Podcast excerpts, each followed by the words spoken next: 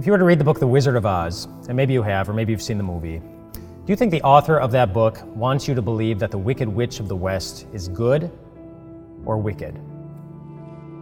you might think that's kind of a dumb question. Um, obviously, wicked, that's very, very clear. And how do you know that? Because you read the book and the author is communicating something very, very clear. If you read uh, any of the books in the Harry Potter series, uh, would you expect that in those books you're going to find advice on how to change the oil in your car? Well, no, of course not, because the books don't address that.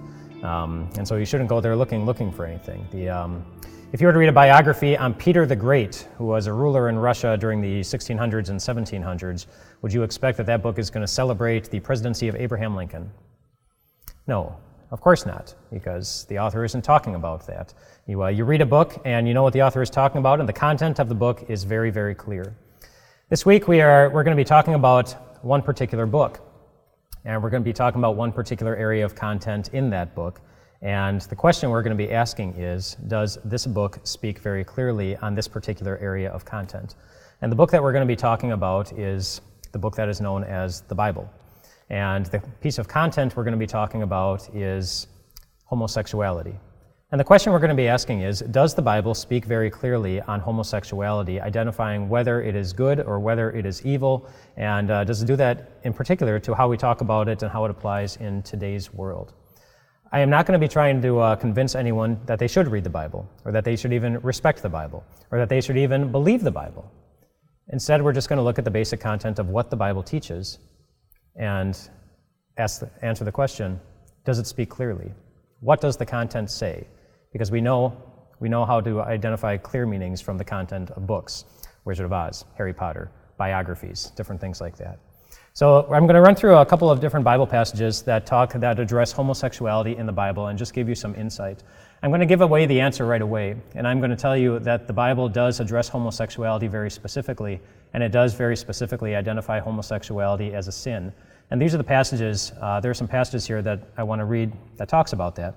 First one is from 1 Timothy chapter 1, verse, uh, verses 8 to 10, where it says, We know that the law is good if one uses it properly. We also know that the law is made not for the righteous, but for lawbreakers and rebels, the ungodly and sinful, the unholy and irreligious, for those who kill their fathers or mothers, for murderers, for the sexually immoral, and for those practicing homosexuality, for slave traders and liars and perjurers, and for whatever else is contrary to sound doctrine. Obviously, the phrase that jumps out there is the phrase, those practicing homosexuality. And if you go back into the Greek language, which the New Testament was written in, was written in Greek, it seems that the Apostle Paul, who wrote that letter, may have invented the word that, uh, that is translated there as those practicing homosexuality, where he took two words that were otherwise well known the word for male, as in male opposed to female, and the word for bed. And he just put those two words together to say males who share a bed with each other.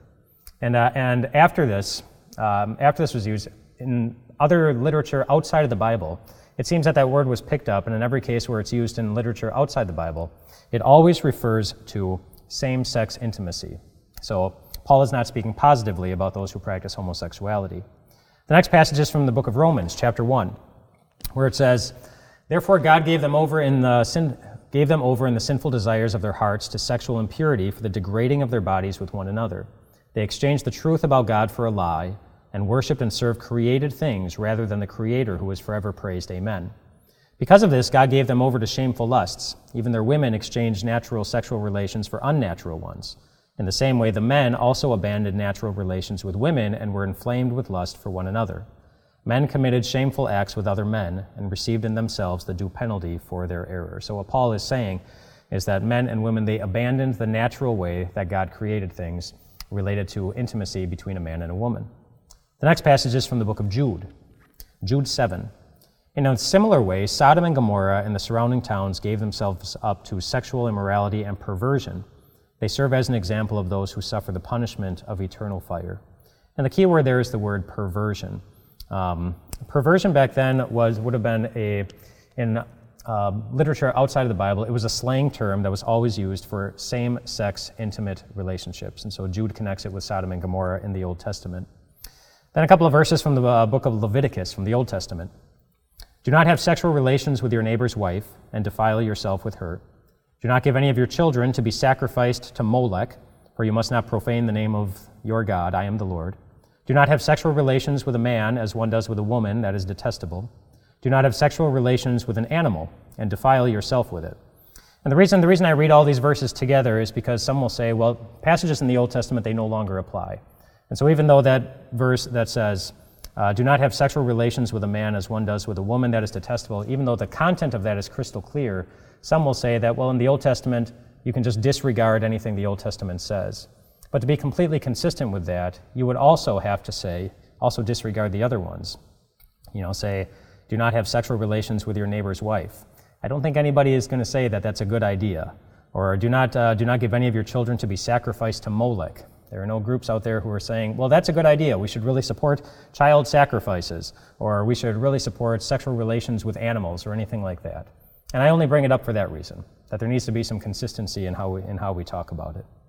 One more passage 1 Corinthians 6 9 and 10. Or do you not know that wrongdoers will not inherit the kingdom of God? Do not be deceived. Neither, neither the sexually immoral, nor idolaters, nor adulterers, nor men who have sex with men, nor thieves, nor the greedy, nor drunkards, nor slanderers, nor swindlers will inherit the kingdom of God. And that is that same word that we talked about earlier, the one that the Apostle Paul took, the word for male and the word for bed, and he, and he put it together. And he says very, very clearly that homosexuality is one of many sins that will keep a person out of heaven. And the key point I want to emphasize there is that it's one of many sins is that the Bible puts homosexuality on the same level as being greedy, getting drunk, uh, slandering somebody, talking down with somebody. It's one of, it's one of many sins. Someone might also say, you know, it's one of many sins that Jesus never talked about. And that's true. If you look for just the places in the Bible where Jesus himself speaks, um, people will say, Jesus never condemned homosexuality. And that's true. But the reason he didn't, it seems, is because he felt he didn't need to. Time and again, when somebody asked Jesus, What does God say? What does the Bible say? You know, what does God say? What does God want me to do? Jesus responded by saying, Well, what does the Bible say? What do you read in Scripture? Because Jesus believed that God's Word is all of Scripture, all of it.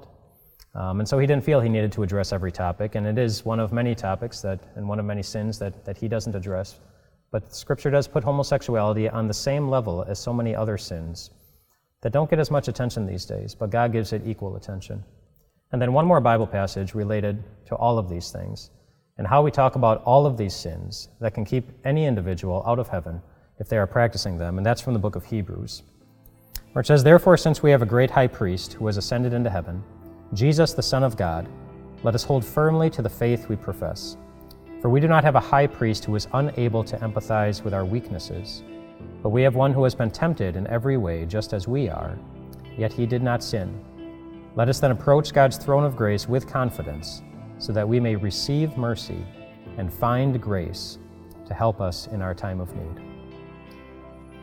And just speaking on the topic of homosexuality, as we talk about this, as we consider this, as individuals deal with it in their own lives and in their own families, it is a topic that often reveals many of our weaknesses in a lot of different ways.